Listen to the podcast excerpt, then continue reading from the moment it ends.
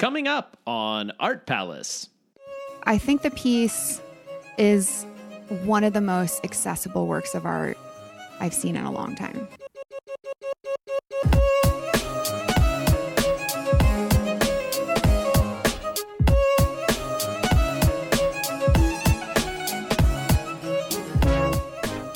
Welcome to Art Palace, produced by Cincinnati Art Museum. This is your host, Russell Eyrig.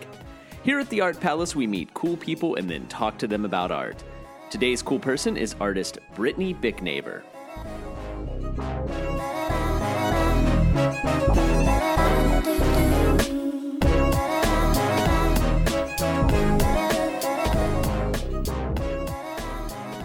You were probably, so I was thinking about this, you were probably actually the first podcast host I I actually knew in a yeah. way, because you were yeah. hosting a Stuttercast. Yeah, or, right? or it was a podcast called Stutter Talk. Stutter Talk, okay. Yeah, it was during the time of, um, so I was a covert stutterer growing up. This and I, is so fascinating. I remember when you told me this and I was just yes. like, what? Yeah. Like, I did not understand. First of all, I remember when you you said like, I'm a stutterer. And I was like, no, you're yeah. not. Well, because I could hide it really well. That's so crazy. Yeah. And I actually just finished up a round of speech therapy two weeks ago. So you're still like, yeah. So what is... This is so fat. I love this. Like, I, and that's why, like, I remember when you telling me, like, oh, I'm hosting this podcast and like I'm a guest host, and like you'd been on it, and I would like listen to it, and I was just like so intrigued by it because it was like this whole world that I knew nothing about, yeah. and and the whole like, I don't know, it was just a very empowering. I, I don't know. I thought it was really empowering. Thank you. I really appreciate story to me. That. Yeah, yeah, and and I think, um, I think you know, I had. Uh, just recently in the past couple of years, a lot of uh, problem, well, a lot of like almost inner questions about my identity as some, you know, as as a human who speaks, you know, am I a stutter? Am I fluent? You know what I mean? And and and just like straddling like both of those worlds. And, and we had like a couple of therapy sessions with my speech like pathologist because it felt so weird. Like I can be like, I, I'm obviously really fluent right now and I can be really fluent for months and then something will switch and I yeah. will, and I'll be really dis disfluent. Yeah. Wow. For a couple months. So, um, yeah. So my, uh, yeah, stuttering is, um, it's a cyclical thing, hmm. you know? And, uh, yeah, it was something that when I was little, when you stuttered and you see people's re- re- reactions or the way that children, you know, or or the way that your peers kind of re- re- react to, and you get the signal, oh, this is something that I shouldn't do. Yeah. You know what I mean? And so, and and not necessarily like anybody told me like, don't do that. You know, it's it's it's just those those those cues that um, people give you about something about you. You know what I mean? And then you and then you're like, well, this is something I need to not share. You yeah. know, so um, I developed tools of um, I became a covert stutterer, and there's people out there whose own spouses don't even know that they stutter because they're able to hide it so well. So I would use like word substitution. I, I if I if I felt a stutter coming on, and I probably did this with you in my early twenties. If I felt like I was going to stutter on a certain word, I would change the word. You know which ones are like trig- trigger it. For or, sure. Yeah. Yes. That's so cool. Yes. I mean, it's crazy. It's insane. It's like, I, I don't know. Like I, I had never, and, and I think like at the moment when you were, when I was listening to this, like I did not understand my sexuality very well. Yeah. And I think it like, I don't like, I'm a person who I feel like I have no coming out story because I have like a million. And I actually, I think about listening to that as like, actually like a really important part of like me recognizing, like, as you're sitting there saying this stuff about like, you recognize when you get these sort of negative feedback from yeah. others. Yeah. And that changes how you behave. Yeah. And it's like, that is like the queer experience yeah, for a lot totally. Of people is yeah. basically you do something and you're sort of chastised for it and in ways that people maybe don't even realize they're doing it. Like mm-hmm. in like these really small ways that are not, you know, for me personally, I don't think I had a ton of people who were like really policing my behavior in a way that was um, super overt or yeah. anyway, but it was yeah. just like very subtle. For sure. Yeah. And that changes like how you you know, what you want to put out there yeah. in the world. And and so it's just like, it really resonated with me when you were talking about that. I was like, oh my God, this is, I like totally understand yeah. this. And then even like the thing when, you know, I remember you telling me like, oh yeah, I'll like make myself stutter. Like yeah, that, that was a way for me to, um, because even I, you know, my mom always told me, you're going to grow out of it. You're going to grow out of it. So even when I was in college, I had this idea in my head that I was going to grow out of it. You yeah. know what I mean? And I had this moment where I was work, I was at work and I was twenty-six and I was like, holy, you know, like, I, I don't know if I can. I, I do. I do keep it like for, for all audiences. Okay. So I appreciate this. I was like, yes. holy cow, I am a grown up and I right. still do this. And I had that realization that, that it wasn't going to go away. You know what I mean? So I was like, I have to figure out a way to live with this, you know, because I didn't want to hide it anymore because it was tiring. It's so tiring. Oh my gosh. And I mean, and that's just like, again, like it's like totally a coming out story in this uh-huh, weird way because sure. that is like what everyone describes yes. is like the burden of uh, the yeah. secret and the burden of like, like yeah. I, I remember telling somebody here one time, I was like, you know what, like the best part about coming out is like, you can just like listen to whatever music you want to. Like, because, I love that. Because I feel like there would definitely be things like it, that was like one, and it's really strange because I've always been like sort of like a weirdly flamboyant person in uh-huh. certain aspects. But then like, I, I feel like there would be certain things where I was like, I like this, but I don't want to admit that I like this because I think it's like way too gay. Like this song is like too gay for me to yeah. like. And that is like a crazy thing, but I, I really do think about it all the time when I'm just like listening to whatever I want. I'm like, because it would also be that kind of like internal struggle too. Like, I don't think I would have like a lot of like secret things I listen to. Yeah. Like it would just be like, I would remove that from the options. Almost like, well, I can't listen to that. It's like too gay. So, yeah. But anyway, I don't even yeah. remember where I, I just stole the point, but it just, well, I, I think it's, and I don't know if you experienced this, but, um, so I started teaching at the Art Academy last fall mm-hmm. and it was weird to go back there, not being a, cause I was a covert stutterer going mm. at the Art Academy, a student.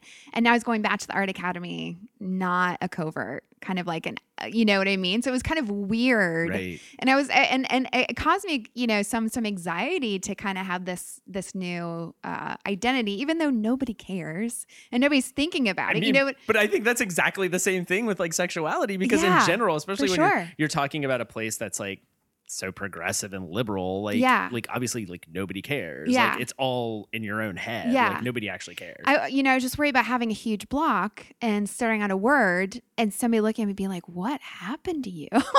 You know? Did you? Yeah. Were you in an accident or something?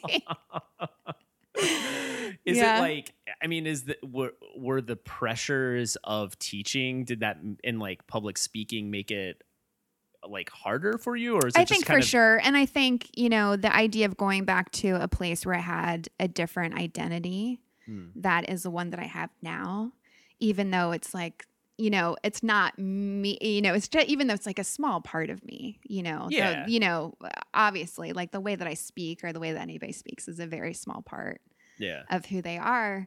Um, I still, I was still having some anxiety about it. Yeah. Yeah. And then that probably, does that make it worse? Like, does yeah, the anxiety? Of, of or, course it does. And, yeah. and when, um, when a person decides to not be covert anymore, to not be a covert stutterer, their stuttering increases. Oh, really? Yes. Because it's almost like, yeah, cause you're, you're trying to sur, sur, suppress something yeah. for so long that, that you get skilled at it, you know what I mean? And then once you do, once you do, once you make the, de- the decision to not do that anymore, it, it kind of has has the freedom to to be what it is. Yeah, yeah. I, it's just impossible for me to not like make these parallels constantly with like sexuality when yeah, you talk well, about it. Yeah, well, I was but... I was making those same parallels in my speech therapy that I just finished. Yeah. You know what I mean? Like yeah. those same parallels. Like it just, it, the experience of it, like, and as you talk about it, you're just like, oh my God, it like resonates so, so strongly yeah. with me in that way.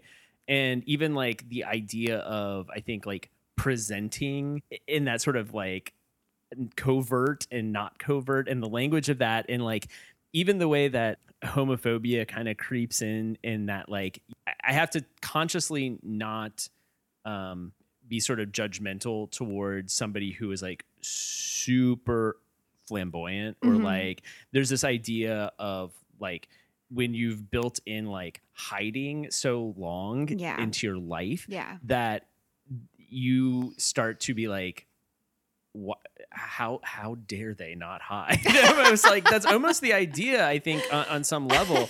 And you'll see that kind of judge judgment come through in a lot of like gay men, especially, I think, about what they perceive as like overly effeminate behavior. Mm-hmm. Um, but it's always like, I feel like it's always more about them than it is the other person. You know, it's more about oh, like, sure. you're just deeply uncomfortable yeah, with course. like that totally. side of yourself. Yeah. And you, you spent so long trying to hide that. And it's like, that how much of it you can let out, and like, it just becomes really fraught. It definitely does. Yeah.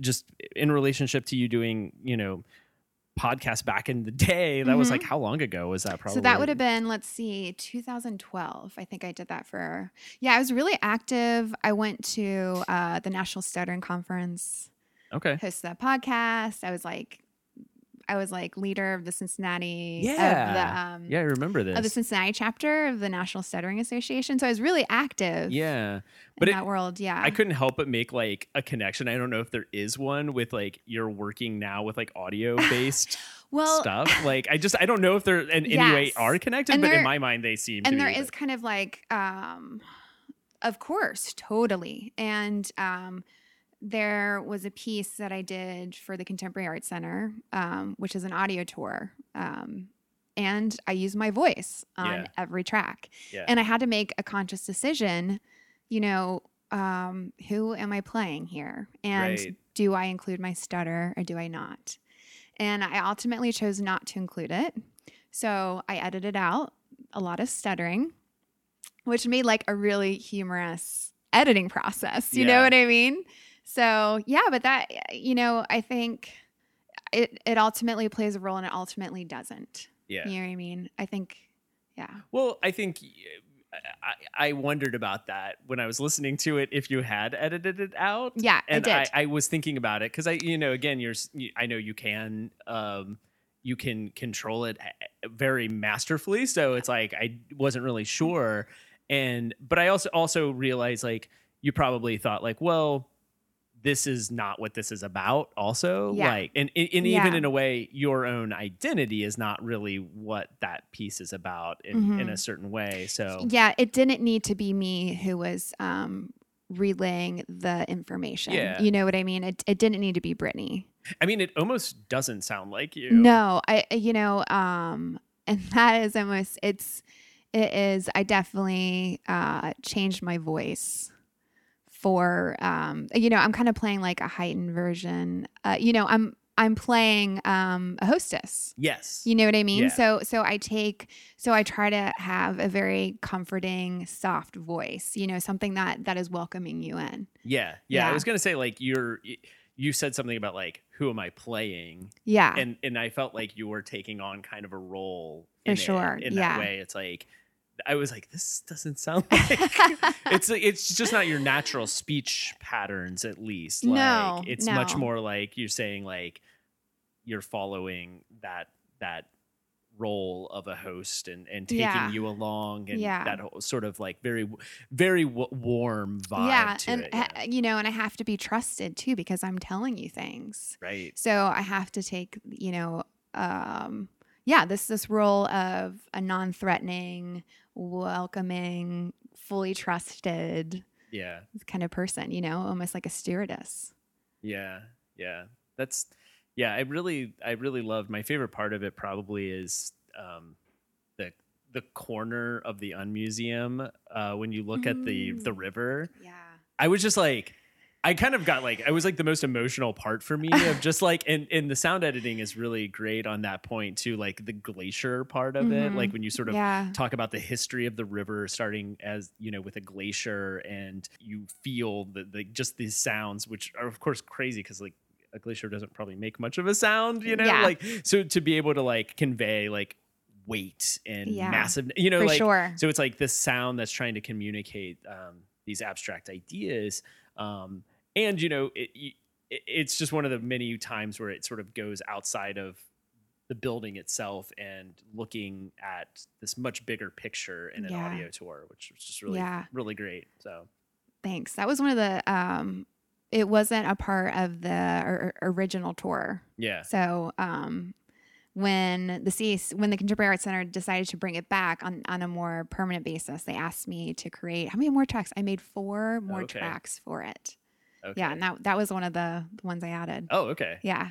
Yeah. That one. And, and also like kind of next to it, or sort of, I think it might be the next one, is the, the water fountain. Yeah. That one too, of just yeah. like the idea of like, the height of the building and the oceans that yeah. once covered this area. And just like, while you're taking a sip of water from this sort of like rinky dinky, like, you know, hallway water fountain, you know, it's sort of, and there's no windows. No, you know what I mean? No. So you don't have any connection to the outside world. But it was really funny too, because I, I, I think it did affect how I experienced the building in other ways, you know, like it, it, it created a framework that I was viewing the building in a different way. I remember kind of noticing, like, I was like, there used to be more of this like Andrea Zittel stuff up here. Yeah. You could see on the floor like where the old markings were of that like continuation. Like they kept some of the Andrea Zittel like workspace. Yeah. But like there's just like these very normal tables and chairs there yeah. now. And you just like,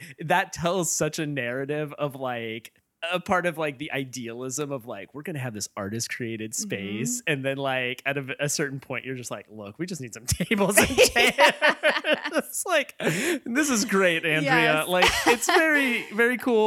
It's a very cool idea. I get it. But like, yeah. boy, some tables and chairs would be nice. Yeah. Right. There's, there's another part of the building that I highlight that on the fourth floor, kind of um, close to what is now known as, as a contemplation room. Yes. Or no, it's on the fifth floor. I'm sorry. Yeah, yeah, yeah. There is um, a very thoughtful corner that, um, that Zaha Hadid, which is the architect of, of the Contemporary Arts Center, um, made a corner that is, you know, subtly not ninety de- degrees. Mm-hmm. Um, but, um, uh, you know, the the the museum needed to make that space, you know, kind of like like like a useful resting area, you right. know. So there, there there's a T V there, there's a couple of, of of books there that um that I think that they change out according to what the exhibition is, and they have a bench there, and the bench is set in this corner. You know, it's it's it's it's it's, it's a normal bench, you know, at um at ninety de- de- degrees, but it awkwardly fits in right. this like space, and it just it, and it kind of like highlights that, you know. Yeah.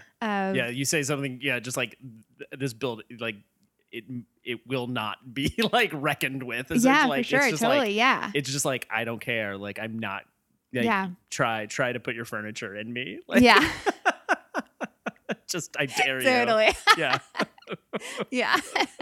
I mean, that's what's so weird about that building, and is just that it is like, from its start, like the day it opened, it was immediately like, it is always something that must be reckoned with, mm-hmm. right? Like it is just and always even, something that must yeah, be reckoned and with. Even reckoning with on a super human physical level. I tripped down the stairs to the basement, and the first thing I said was like, Zaha. Right, they're so like awkwardly spaced, for like those sure. stairs. I mean, I really, the minute you walk up the stairs, you're like, these are weirdly high. Like yeah. the height is like too low between steps, and it just feels yes. so strange. Yeah, it's like everything. It's like I, I know I remember like the the show that I remember was like maybe the second show in that space was mm. like the um, Polly Apfelbaum show, mm-hmm. and that like yeah. it was so gorgeous in that space because it was basically like the it was everything was on the floor. Yeah, and it felt like it was kudzu, like like yeah. taking over. Yeah, the the the the, um, the or, or, or original landscape kind of. Yeah, it was yeah. just like this. This is the work that can work best in here, and like you, the building could be the building. Like it didn't have to like. But it's it just, funny because it's almost like the art needs to fight with the architecture oh, that it's in. Always. And then like, I mean, I think some of the best things are the things that just sort of like acknowledge that and like work with it, yeah. and then just like, I mean, the show, the show that's in there right now, actually, I mean, like. It, it because it's, it has so much about architecture and mm-hmm. stuff with the yeah. you know that that stuff is is perfect in that space yeah. because it's just like acknowledging the strangeness of this space. Yeah. And, yeah. Just how to deal with it. I love like when Joey had his show and he just like shoved that like Christmas tree behind that column. It, yeah, it was really perfect. Because it's like that's yes. like another thing that's just yes. like exactly just like cram, yes. cramming a tree back in this corner yeah. in this like weird space that I has been created. That, yeah, I think those columns were Zaha didn't want those columns there. Right. Um. Somebody told me this story, and um. So somebody like something. Like an engineer or somebody kind of like forced her to put those columns there. And I yeah. think that's why they're placed so awkwardly.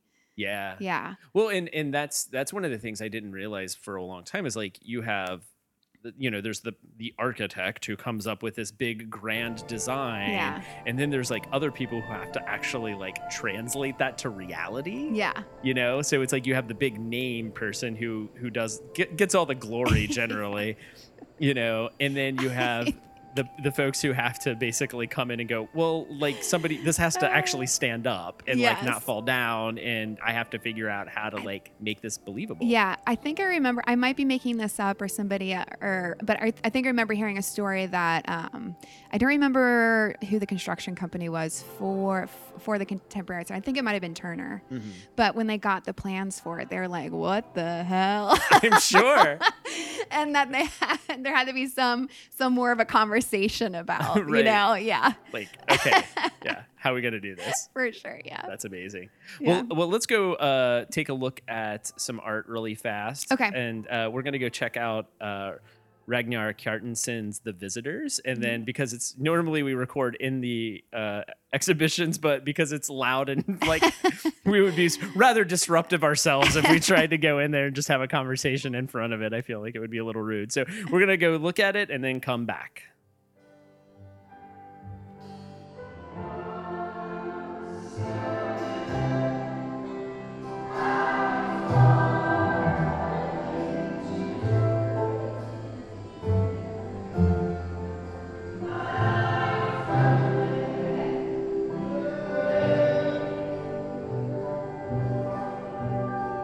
The Visitors is a nine-screen video installation where each screen shows a different musician.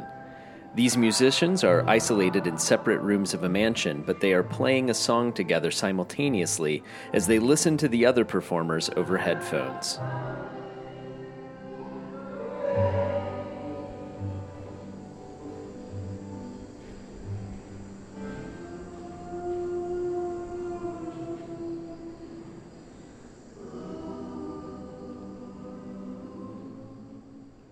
Let's talk about uh, Ragnar, yes. whose name I'm not sure I'm saying right, but Kjartansson. Yes. I think that's right. I think that's right, too. If yeah. he said it, there would be that adorable, like, Icelandic, like, purr on the oh, R's. No. You know how, like, when they say, like, Kjartansson yeah. or something? Yeah. That's a great, like, ugh, I love that little, yeah. like, it's it's just a nice little trill. I, I have an Icelandic friend, and she lives with me for, like, a month, and she's trying to get me to trill my R's, which I cannot do, and she would send Snapchats of me attempting it to her Icelandic friends, cracking up. Oh, that's so mean. You said this is, you've seen it. This is my third time. Third time? So yeah. Where else did you see it? So the first time I saw it was um, in L A, Um, March of two thousand sixteen, and um, I saw it at the Broad. I okay. think shortly, I, I think that was like the Broad's first show. I think it just opened, and it was kind of um, a weird experience because you had to wait in line to even get inside the Broad, and I never had that experience right, viewing with a art museum, before. Right? Yeah, yeah. Usually, it, it was like, like it was in. like waiting in line to see Justin Timberlake or something. So it was kind of like a really confusing. Right. situation to yeah. be waiting in line to go see art. Um, and also another kind of weird experience I've never had was with that piece. Um, so, you know, you, you go in, um, when you're usually in a museum, people are, people are pretty scattered about, you know, and there's, um, you know, people are just, you know, milling around and, and, um, I turned the corner to go into, um, to see the, the, the visitors. I, d- I didn't know I was walking into. Yeah. And it's, it's in a separate room and you go in and there's people, there's a lot of people camping out. Yeah. But literally camping out, like sitting on the floor. There's people like laying on their tummies. like on the museum floor to see this piece.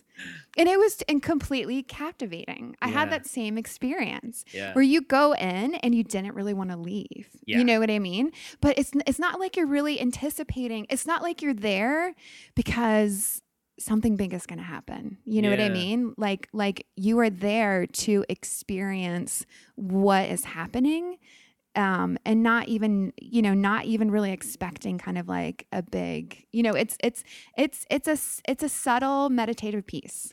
Meditative is a very good word for it because yes. I, I feel like, and, it, and what it's so interesting is it, it like, it kind of forces that meditation on you, whether you want it or not. I feel like yeah. I've watched a lot of people just, again, walk in like you did, not knowing what they were about to walk into, and to watch it kind of like transform them like mm-hmm. very quickly. Yeah. You know, I watch people walk in and there's this sort of like, wait, what, what is this? And then yeah. it only takes a few seconds and they kind of get it and they're like, oh, and their like whole kind of posture changes and they kind of relax into it. And then they, and then they start this sort of like dreamy day walker thing, like, For or they're sure. just kind of like yeah. walking around, and it's like, it's just the moment. I mean, for me, I think my experience of it was also like, I had heard this thing is amazing. Like I had heard all this hype about it. Mm-hmm. And, and usually that's very bad. I feel like, because usually you go into it and it's like, it can never live up to your expectations. Yeah.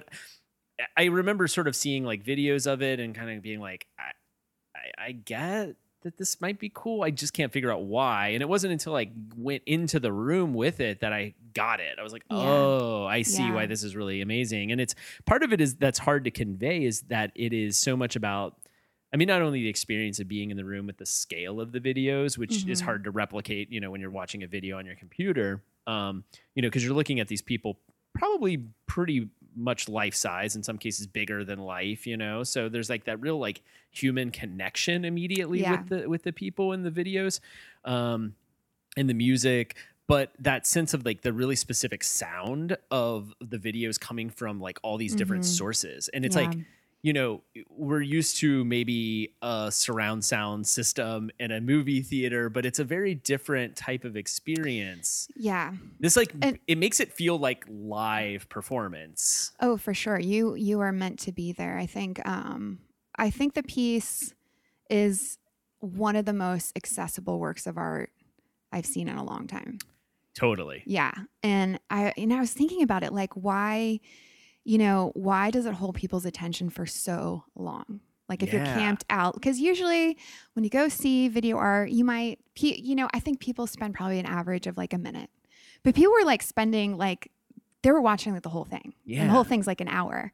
And like, why is this piece so accessible? And I, I was just thinking, I don't know if it references um, the format of music video. Mm-hmm. You know what I mean? Like, and a, a format that people are um, super f- familiar with mm-hmm. and a, a format that people are super comfortable with, and it's an endurance um form. You know, it I used to go over to my grandparents because I had um M T V, and I'd go there on Saturdays and I'd watch like six hours yeah of of music videos. Yeah. You know what I mean? It's it's a captivating medium um that's super accessible. Everybody knows what happens. And I and I think the idea too about um um Uh, the idea of the musician and uh, the idea that there's always a barrier to it mm. too. You know what I mean? That um, everybody's always trying to get to the front at a concert mm. because people want to see the actual action mm-hmm. of um, um, of almost like a phenomenon of watching people make sound, mm-hmm. you know, that, you know, and, and making sound with an instrument that I think people get really fascinated by, especially people who don't play Play, yeah. play music, you know, yeah. wa- watching somebody make music, I think is really fascinating. And the idea that instead of, um, cause usually when you go watch music, there is, you know, a barrier, whether, you know, you know, whether it's just like, uh, like ten feet keeping you from, from the musicians and, yeah. and, and they're always like in, in, in, in front of you, but this, and this way, the, the way, and, and especially the way that the, the, the I've, that it's set up here at the art museum is they're, they're kind of like, Um, you are the center focus. Yeah. You know what I mean? And and and you're able to get, I think because that these um, that the people that the musicians are they're they're bigger than life life size, you know, mm-hmm. and, and you're able to see exactly like, like, like what they're doing and able to get close. So I think that, that, that, that makes another form, um, of intimacy that, that, that people usually, usually don't experience with people playing music. Yeah. Yeah. The, the, um, when you said that, like the, vi- like we are the center, it makes that title, The Visitors, become like another, yeah. like it, it, it makes For me sure. constantly think about myself. And like, as you're walking around this space, like you are, you, and when you brought up the sort of idea of a music video, um, I hadn't really thought of that as a music video. It's like sort of interesting, but it, it is. And it's kind of interesting because though, like typically when we think of a, a very like M T V style music video, it's like very flashy, lots of cuts. And yeah. of course this has like no cuts ever. Mm-mm. I mean, there's, but there's lots of different um, screens. So you become the editor in this way mm-hmm. of like you, by walking around the space and moving through it, you are editing it. And when something becomes a little more interesting you, to you, you go move over in that space. Um, and you, it, it becomes really fascinating because then also by moving around, you also become more aware of the, the sonic qualities of all of this stuff and how yeah. the sound is changing as you move through the space, which is yeah. another thing that that's something that just never happens in even a live performance. Typically, um, when you go see a, a band play, you know, it's, You're, it's going to sound different from which side of the room you're on for a sure. little bit, but for the most part, everybody's instruments are being fed through amps and stuff so that it, everybody's getting roughly the same mix. Yeah. You're not encouraged to get up and walk around. Right. Exactly. People would be like, um, excuse me, can you please take a seat? Uh, yes, exactly. You know? So, you know, I just want to hear how it sounds over here. I want to see it from this angle. Yeah. Or, yeah. Our, our, our freedom as, as listeners is, is, is very limited yeah. in that way. You know, when we do, when we do go see live music, that, that is totally turned upside down on its head here. Yeah. You so I think I mean? that's another thing that's just makes it so exciting because it's just like you're saying, it's like an experience you've never had before in a way that like, I, I've never been able to like, even if I went to go see these people play on a stage, I wouldn't be able to like walk around the stage with them. No. Which is what it's totally. like. Yeah. And it's like I've, you know, seen videos of people actually kind of doing this in an orchestra where they stand at one side of the orchestra as it's playing a piece and move to the other side to hear how it changes the oh, sound. Oh, that's amazing. That's Beca- awesome. Because, you know, it's like the orchestra is arranged in a certain way so that it, uh-huh. you know, the the loudest things in the back generally. And, yeah. you know, but if you're on the stage, uh in the orchestra, it sounds totally different. And when you're, you know, over in this side, it, it's like you're going to hear all the things that are closest to you. So it changes the mix of it. So it makes it a really awesome piece to watch multiple times because I always feel like it sounds a little bit different. Like yeah. at when we went in this time and um, Ragnar, the artist, who's in a bathtub uh, with with a little guitar, um, or is it a ukulele? I can't. I think it's a guitar. Okay, it is a guitar. Yes. Yeah, I was like in my mind, it got very small in my in my head there, but. Um, He's in the bathtub, and I think we were just over there at a part that I'm, I've typically been on the opposite side of the room uh-huh. when that when it happens. Yeah. And so I was like, oh, I've never heard it like this before. Yeah. And then, you know, there was something else that I remember hearing. Like, I'm like, oh, I'm usually by the cello. Like, I've never, yeah. I've never caught this part because yes. I'm always listening to this at this point, and and it really changes it. And it so it just, it has this, it, it brings this life. Um, to something that could feel that isn't alive, of course, at this moment. It's yeah. recorded, but it's yeah. like it's it's done such a good job of capturing the life of the moment mm-hmm. and and translating it to us. It's it's just so amazing to watch. I think that's part of why there is a, a, such a amazing, you know, just effect of it on us, like in a really physical way. Yeah, I think that's probably when you're talking about it being so accessible. I think that's a big part of it because you can like. Feel it in a way very directly that, you know, I think a lot of art it tends to require maybe like some cerebral for sure detachment and, and like, you know, to sort of like yes. divorce yourself and see it from like this other yes. angles and stuff. And this doesn't really. Yeah. Cause this, this, this piece allows you, um, you know, this piece tells you exactly what it is. You know yeah. what I mean? And there, it's, it's not hiding anything. And um and it's truly accessible to anybody. Like I feel like this is this is a work of art for people who don't like art. Yeah. You know what I mean? Yeah. Which is a lot of people.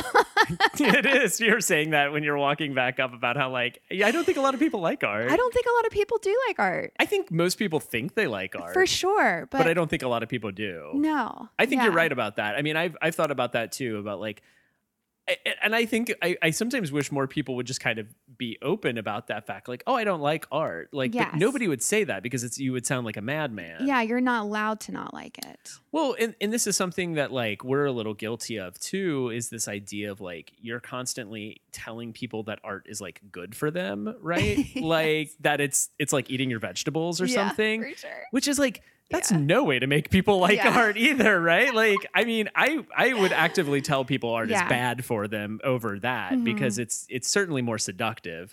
You know, I think it's it's um it's always a good experience because me me and you are both um we're both um uh, educated in in, in, in, in in in terms of what art is and how to read it. And I think it's always an interesting experience when you um, go to art museum with your family. Yeah. You know what I mean? It's such an interesting experience and what your um, be- because it's weird because usually, you know, you, you go to your you go to art museums with your friends who also like art, who right. probably have, you know, several art history courses behind them.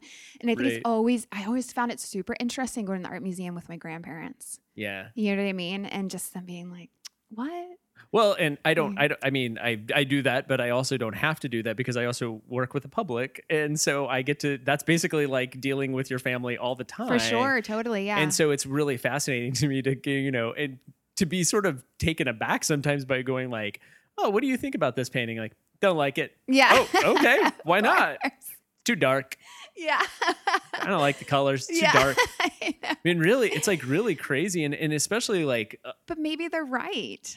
I mean, from from their perspective, yeah, that's to them, that looks too dark. And dr- yeah. I mean, people, I, I feel like people, most, the average person has this totally different way of reading art than I do, certainly. Oh, of that, course. um, their sense of what color should be is like turned up to like a crazy degree. And yes. anything that yes. is not like yeah. super saturated, super yeah. like over the top feels like, so muted and so like super, I've heard like people tell me that like, oh, this painting's like so drab, and I'm just like, it doesn't look drab to me. But I guess I just like know what to expect from seventeenth century paintings yeah. or something yeah. like, you know, and and it's like this weird thing where people are at this point have, I mean, it's one of the weird things that like the popularity of things like Impressionism and Post-Impressionism has really like had an effect on the public is that they do sort of expect that kind of heightened color from like everything.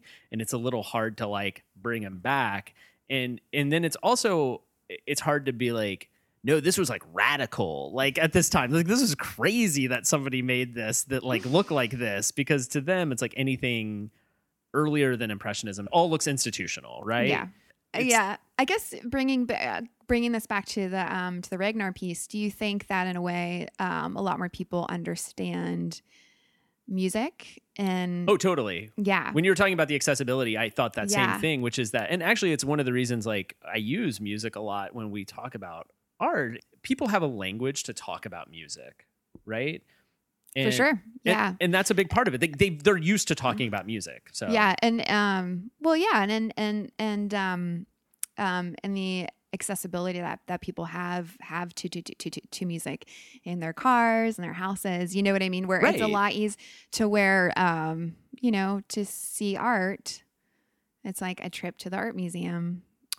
Yeah. I mean, to, to see it certainly in person. Yeah, and for then, sure. And yes. then even I, I, you know, I, it's like I might look at art on my computer or yeah. like online, but I don't think most people do that, right? No, like the average person I probably. Do, I, I definitely do that too, but it's definitely not my preferred way. Well, of, no, no, you know, but um, you know, sometimes I'd rather listen to the track than seeing the person live. Oh, you know what I mean? Yeah. Like in, in, in, in, in, um, in terms of music, you know, where, where, where the actual art is, is, is totally accessible. Yeah. Yeah. Well, and it's like, that's also, I mean, that this is a different conversation probably, but because we have grown up in a time period where the vast majority of the music we have experienced has been recorded music, right? Like, mm-hmm. yeah. you know, I, I remember, um, I think I was reading these like liner notes to like some like early electronic music collection I had. And it's like this like intro by uh, Brian Eno. And he's like, he's like, to to talk about what is and isn't electronic music is a really strange conversation, because probably anyone alive reading this right now, that's most of the vast majority of what you've experienced is electronic music. Yes. Like, yeah. We didn't grow up in a time where music was like, you go down and hear the band, or your mother has sheet music and plays this and, and on the piano and you sing along. Like, yeah. For many people, for many years, that was music. And it's like the invention of recording has changed that so much that that is the way, that is the real thing now to us, is yeah. the recording. Yeah. That's the real thing. Yeah. And when you go see your band perform, you're just w- waiting for them to play the thing that you already like. Yeah. The- and then we, and, and then we have like a standard that the band should, should play it to the electronic standard. You know what I mean? And right. If, you know, and if they don't do, it's like, oh, well, it's, it's better on the, yeah. For sure. So way off track. A lot of editing. I know. Or not. Let's just see. So you've seen it. Um, this is your third time seeing yeah. the piece. Did how I know this installation is a little different uh-huh, than it is. than a lot of the other installations of it. And how did that? Did you think it affected the mm. the overall piece? Okay, I'm trying to think. So when I saw it at the Broad in L A, um, there's nine channels. So there's, so, yeah. there's, there's nine screens. So, yeah. um, they were placed there. There were some screens that were in the middle of the room. There were some that were on the perimeter.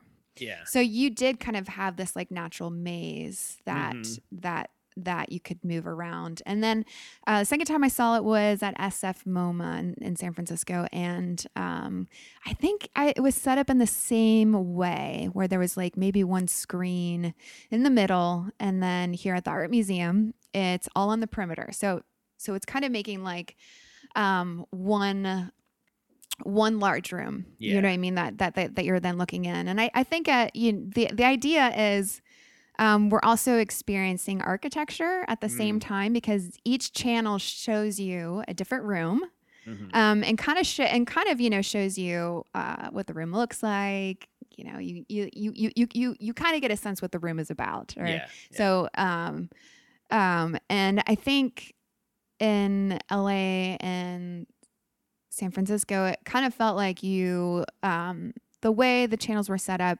kind of made those individual rooms too, that that you were able to kind of walk and and and and explore. So that's kind of different, but um, um, I kind of like, because because the idea is, I think experiencing this piece, part of the experience is watching other people watch it. Yeah, yeah. You know, so it's it's this it's a piece that highlights humans. Mm-hmm. You know, um, and the ones who are actually in the video, and then the ones who are watching it. And I really like watching people. People are still watching it.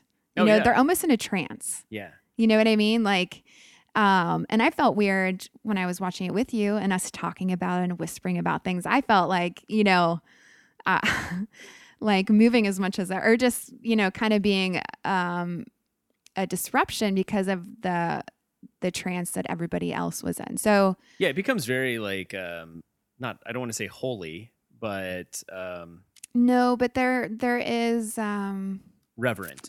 Yeah, totally. Like it kind of yeah. creates a sort of sense of reverence yeah. pretty quickly that, um, you, you, you know, that's the other thing. And I think it is that kind of repetition of it and the, the sort of meditative state that mm-hmm. we were talking about, that it does like, You, you it puts you in this like, well, this is kind of serious, like yeah um and so but it's so playful at the same time. Yeah yeah totally. You know, like there is um one person is playing a a guitar in a bed, mm. and there's like somebody sleeping in it, you know, like yeah. like, like like like next to him, and somebody's in a bathtub, and there's like people hanging out on a porch, and there's yeah. There's so an, there old, is, an old man asleep on the yeah, for sure. So it's, I love the, the pyrotechnics guy exactly. who's like always asleep. Like there's there's a comfortableness about it that I think makes you feel like you can be comfortable.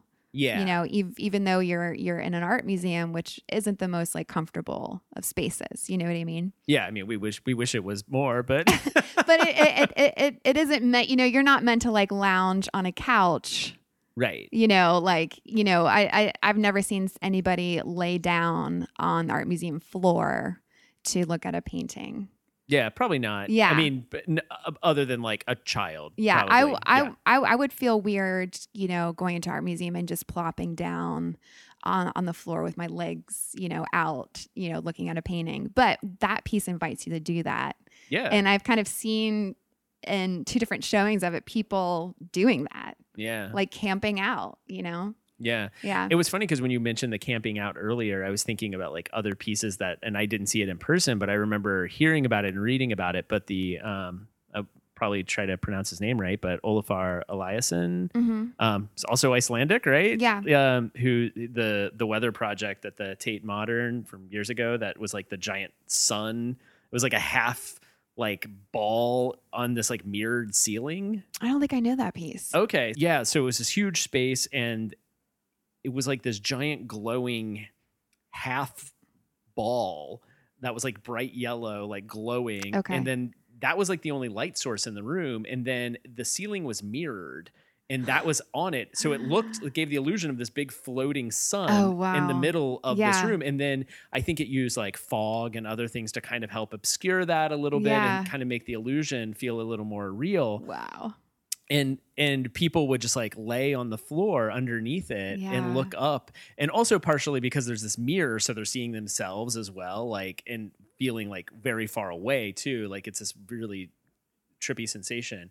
But I feel like it was another piece that was sort of surprisingly accessible, like yeah. for what it was. Like people really loved it and just were like, oh, you know, it was, it was very famously like, people just hanging out there all day, like just laying under this fake sun. Yeah.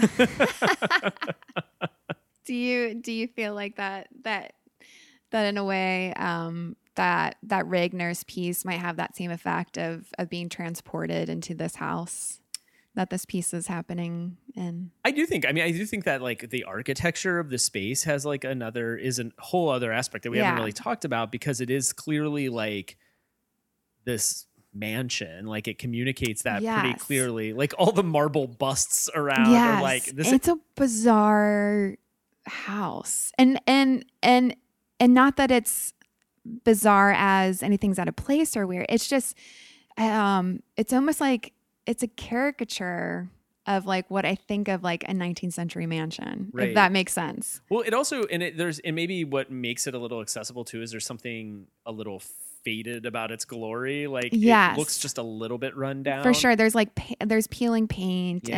and peeling wallpaper, but the interior is yeah. so like weirdly consistent. Yeah, you know what I mean? Like yeah, yeah, of of of like like a Victorian, a, you know, it's very. There's lots of ruffles and yeah, it was very decorated too. Yeah. Like there's lots of decor and just, you know, gilt mirrors and things. Yeah. And and that's something else about the the piece that I think is starts to become appealing to people is the more they watch it, they start to kind of understand the like architecture of the space a little bit better. And as you watch it, that becomes a little more clear. Like there's a point where the one piano player walks out of frame mm-hmm. and he appears at the other piano and you're like, oh my God, they've been in the same room this whole time. And then you start looking, you're like, wait, that mirror is in the background of this piece. And I can actually see part of that piano in this other one. And you know, you've been thinking of them as separate spaces for a long time.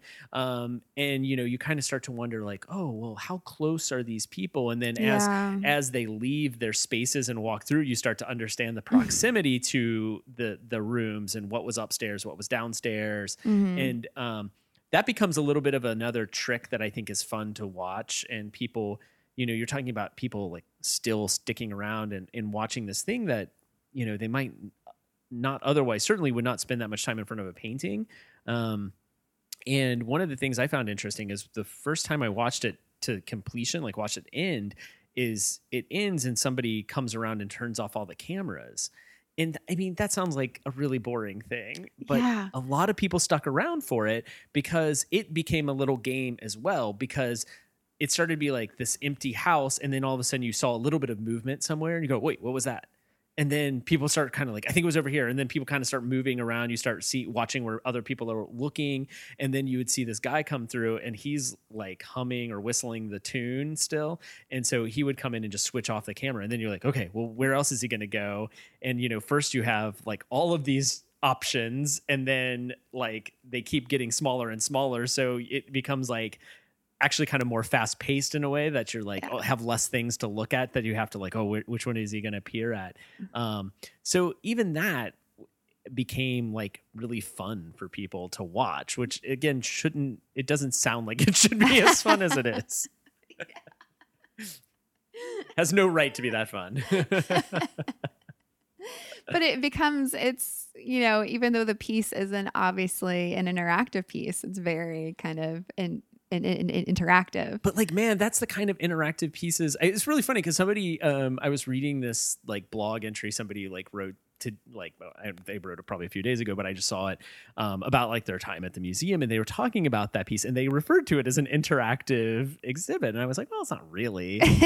But now that you're saying that, I was being, you know, like a yeah. semantic jerk over here. Yeah. Like, mm, well, actually, uh. But I think you're right. Like it is like, in the way that you're participating just by moving through the space, mm-hmm. it's like a much, in a way, it's way more meaningful yeah. of a interactive than when somebody's like, here, you can turn this dial. Or something. I don't know. There's like so much bad interactive art that is just like, somebody's like, you can do this thing. And I'm like, I don't want to do that thing.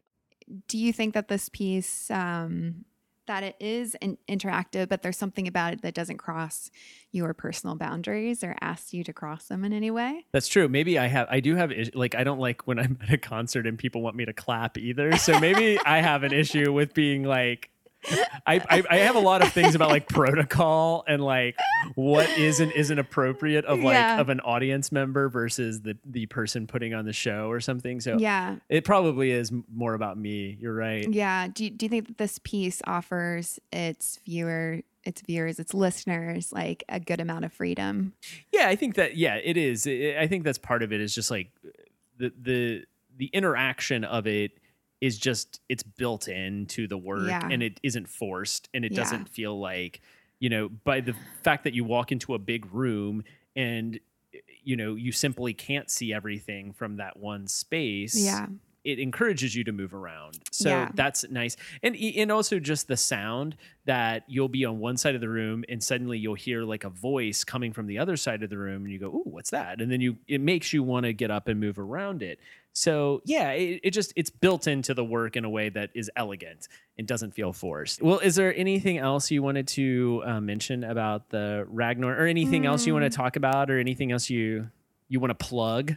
I never ask people if they have like stuff they want to oh, promote. Oh, stuff they have to plug. I have a I'm working on a sound piece for Reverb Gallery for July. Oh, cool. I think the opening's July twelfth. Nice. Yeah, so working on that. It's a sound piece. That's your thing now. I know. It's so weird. It is truly weird to like change mediums. Yeah, but that... I guess I just have to say like that Ragnar... I think it's a great piece. It was definitely my favorite piece that I probably have seen in the last two years, probably. Yeah, it's, I mean, it it is definitely like, um, I don't know if you saw the William Kentridge installation yeah, when it was here. I did. Um, and that was like, whoa, this is so cool. Yeah. And then like I went up and saw that like Ragnar piece. And I was like, psh, Kentridge, you're chopped liver to me now. This, this is like, blows that out of the water. It's sad that I have to immediately pit video art against each, against other. each other. But I did, totally. I was immediately like, I thought now, that was cool. Well, I want you to rank every work of art in oh this museum. Oh my gosh. I actually... Was, Could you do that? I had an idea for a podcast recently, which I, I didn't do. I mean, maybe I could still do it, but it was basically like how to have like a battle royale with like art, like and, like pitting like a hundred artworks, like a hundred artworks against each other, and like how would that work out? So I didn't like, and it would just put. I thought it would again for uh, the sake of being a podcast, yeah. it would have to just be like purely subjective and just like my opinion of like or um, whoever's. Could there you do it? I, I want you to do it in um um brackets. Oh, you do like yeah. brackets, like yeah. list all the pieces and then like think. Yeah. That's that would be the smart way to do it. Definitely. Yeah. I was trying to do it like the video game Fortnite, and I was like organizing the museum like a map. And then like if, if you started with the pieces where they were, and I had like taken the first floor and second floor and like laid them so they like became one floor. Yes. And then like I was going to try to follow the Fortnite rules of like shrinking circles and okay. that like. And then like, but I, it was also a little more complicated because I had to figure out like how artwork could move. Like, yeah. like how, what's the rules for this? So I don't know yeah. if that would work out. Brackets would make a lot more sense. Yeah. The seating is going to be really important though. Of, like, yes, that's, I know. How do you do that? Yeah. That's going to be really complicated because ultimately it's like, you kind of want to compare like things first mm-hmm. so that it feels a little more fair. Cause it feels weird to just start with like, you know, comparing a Duveneck to, you know, the Zaha Hadid piece on the third yes, floor, right? Yeah, like, it's like, yeah. I don't even know, like, where, yeah. where do you even start with that? But of course, that's also the fun part of it is when it does get down to those kind of yeah. weird comparisons and you have to make a choice and you're like, oh, I guess I, this wins. I feel like that'd be a great prod, a great project to, to make like new, new freshmen to art school do.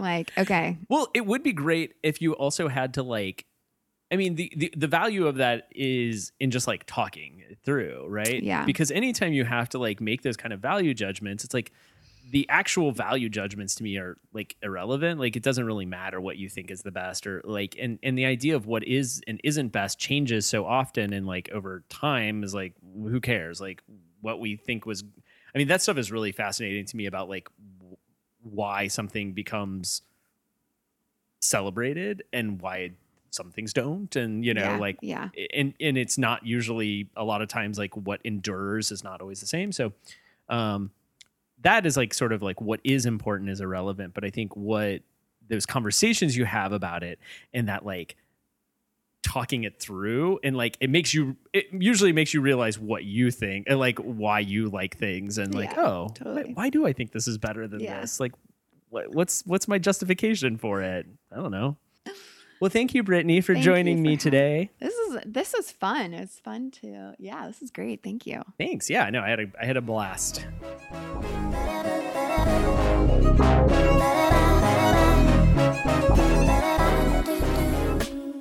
Thank you for listening to Art Palace.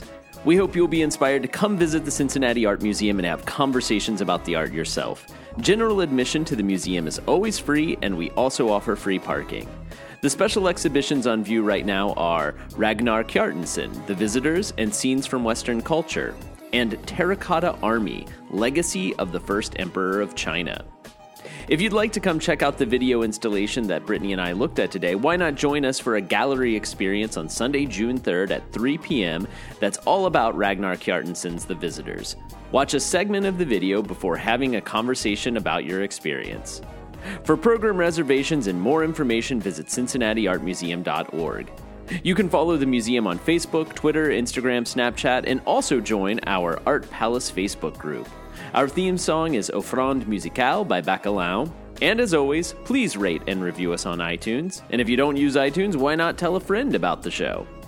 I'm Russell Eyrig, and this has been Art Palace, produced by the Cincinnati Art Museum.